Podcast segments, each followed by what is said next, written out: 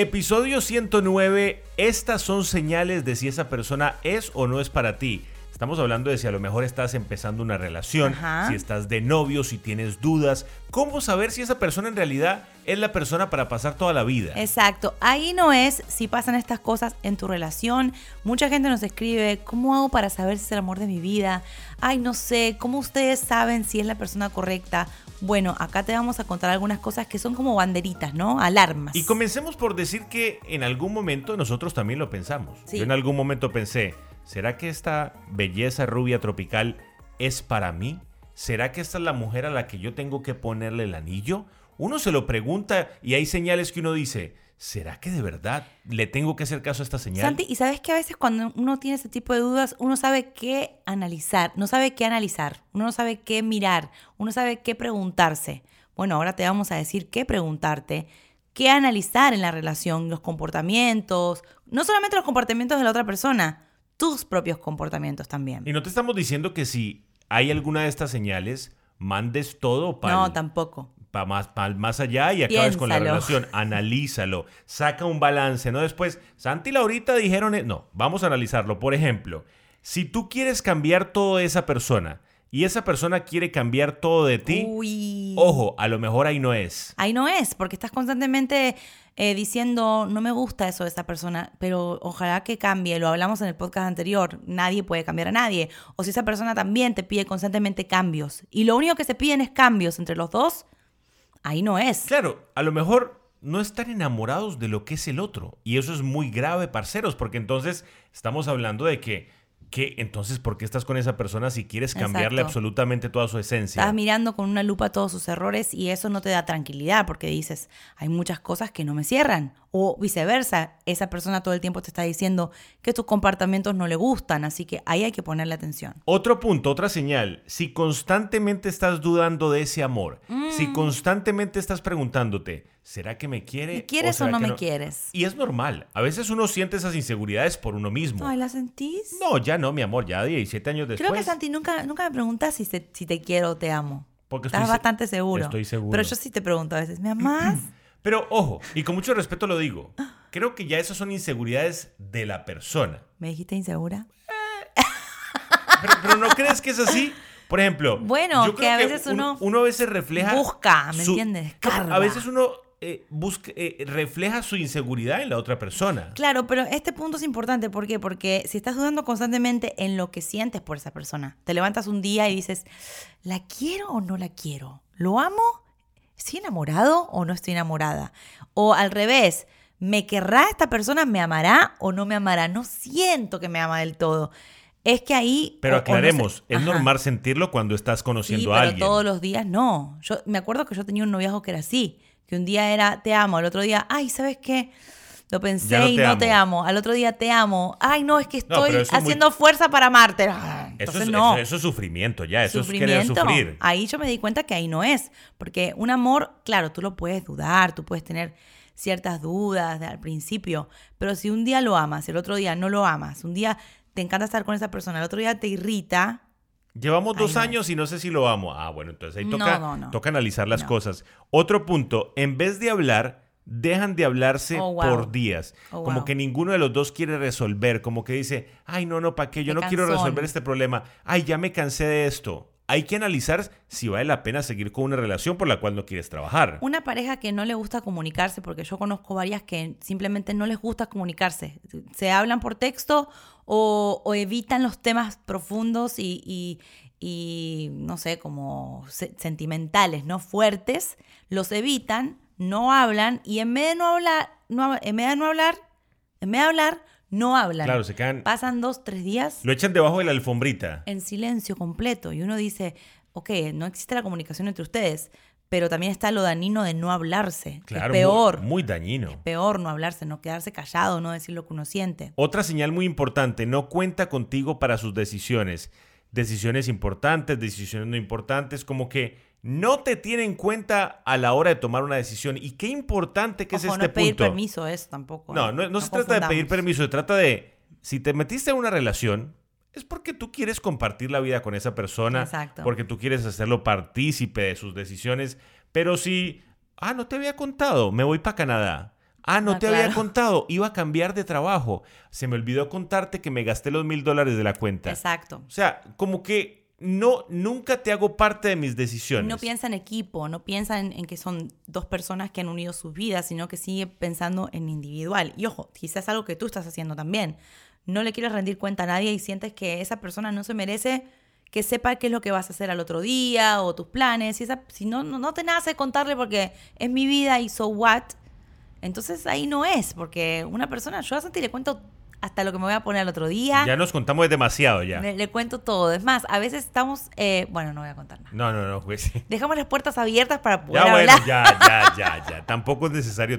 No, tampoco sigan este Ya ejemplo. saben, los que casados nuestro- lo van a entender, Lo nuestro es medio enfermizo Santi, ya. no. Muy bien. Otro punto. La gran mayoría de personas que te quieren, que tú sabes que te quieren, te dicen, no te veo Mm, con esa qué persona. importante ese Es- punto. Este, este punto es muy Sí. importante Y y es- demasiado necesario Mm. que no nos cerremos. ¿Cuántas veces hemos estado comenzando relaciones y nos dicen, no lo hagas? Pero es controversial. Los papás te dicen, no te veo con esa persona y uno negado. Tus amigos, tus amigas te dicen, no lo hagas y tú negado, negado, negado.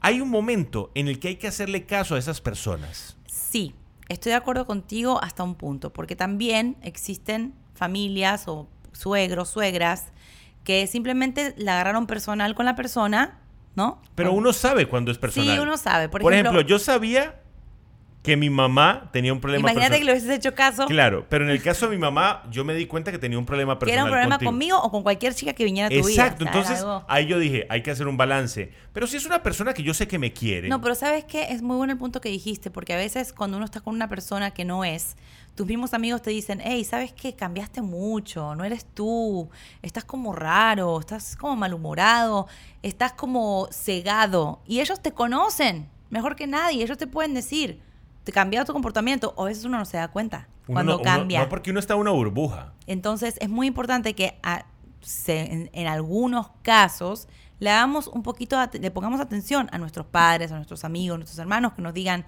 ¿sabes qué? Te siento como oído, te siento y- y atrapado. también somos seres pensantes, ¿no? Somos seres que tenemos sentido común. Tú sacas un balance. Si de 10 miembros de mi círculo cercano, Claro.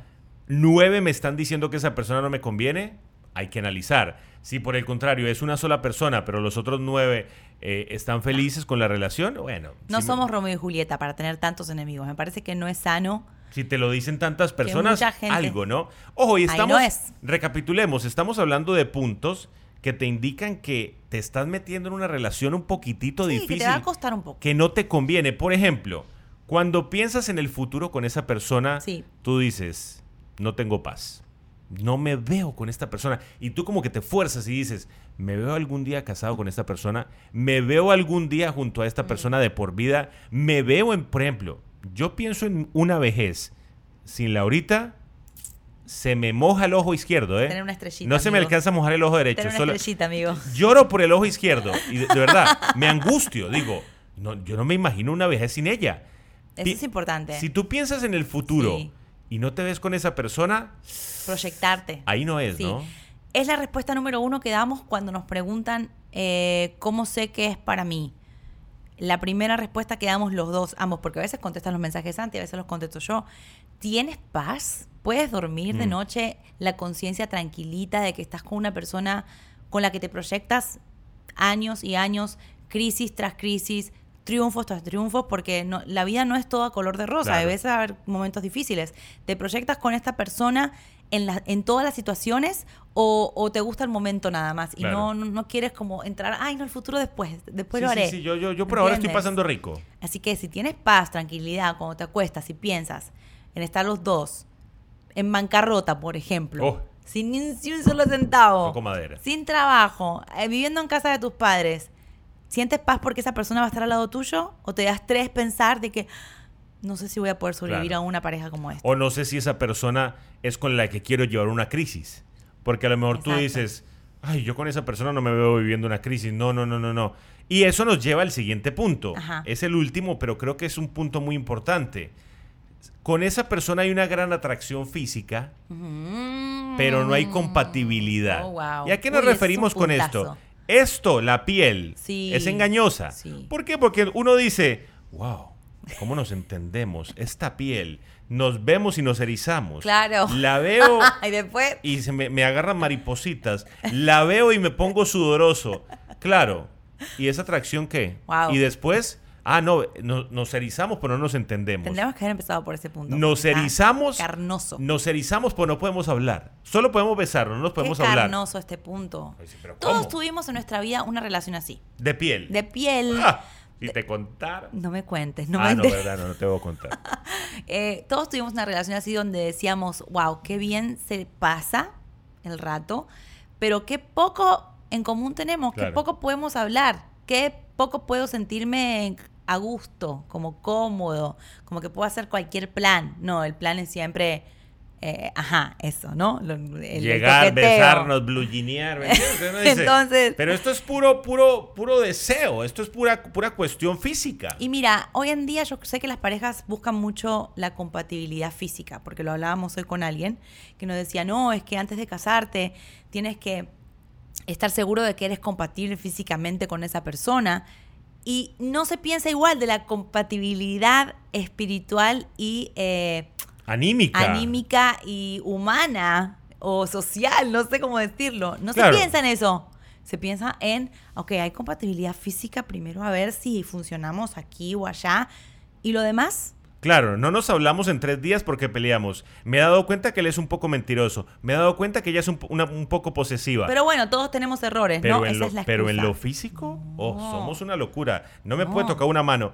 Vamos, No. hay, que, hay que analizar porque entonces te estás metiendo con un cuerpo. Claro. O sea, te estás, estás agarrando un pedazo de carne para pasarla Ay, rico. Dios.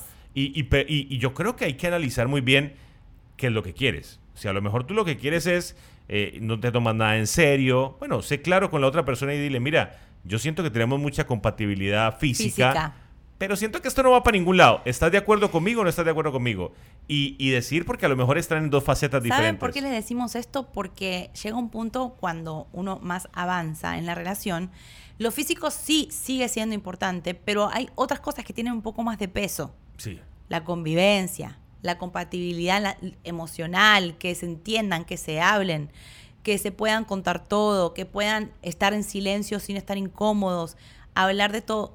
Ya lo físico, bueno, llega a un punto que es importante y se va desarrollando también, porque no To- siempre es igual. Miren, honestamente es importante, no hay duda de lo físico. Al final cada uno se enamora de lo físico, eso uno le atrae. Ay, qué feo. Pero, pero es verdad. No me gusta que Laurita. eso, porque no es así. Laurita. Bueno, en caso de las mujeres no. Perdóname, Laurita, Santi. perdo- es- es- No. Eso es un cuento. Pues no, es no, no es un cuento. ¿Y por qué no te metiste con un feo?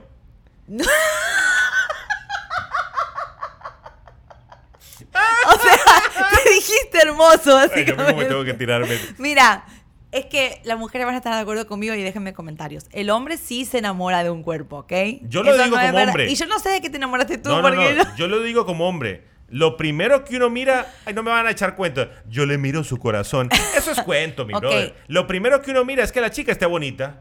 La mujer no. La mujer no mira Ah. el, cue- el físico primero. La mujer en todo entra por aquí.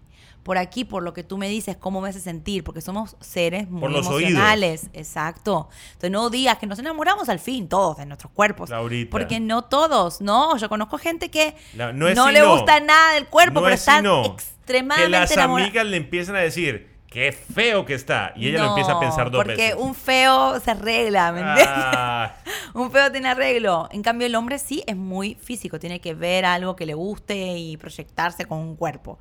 Pero una mujer no. Una mujer dice, wow, qué man tan bueno.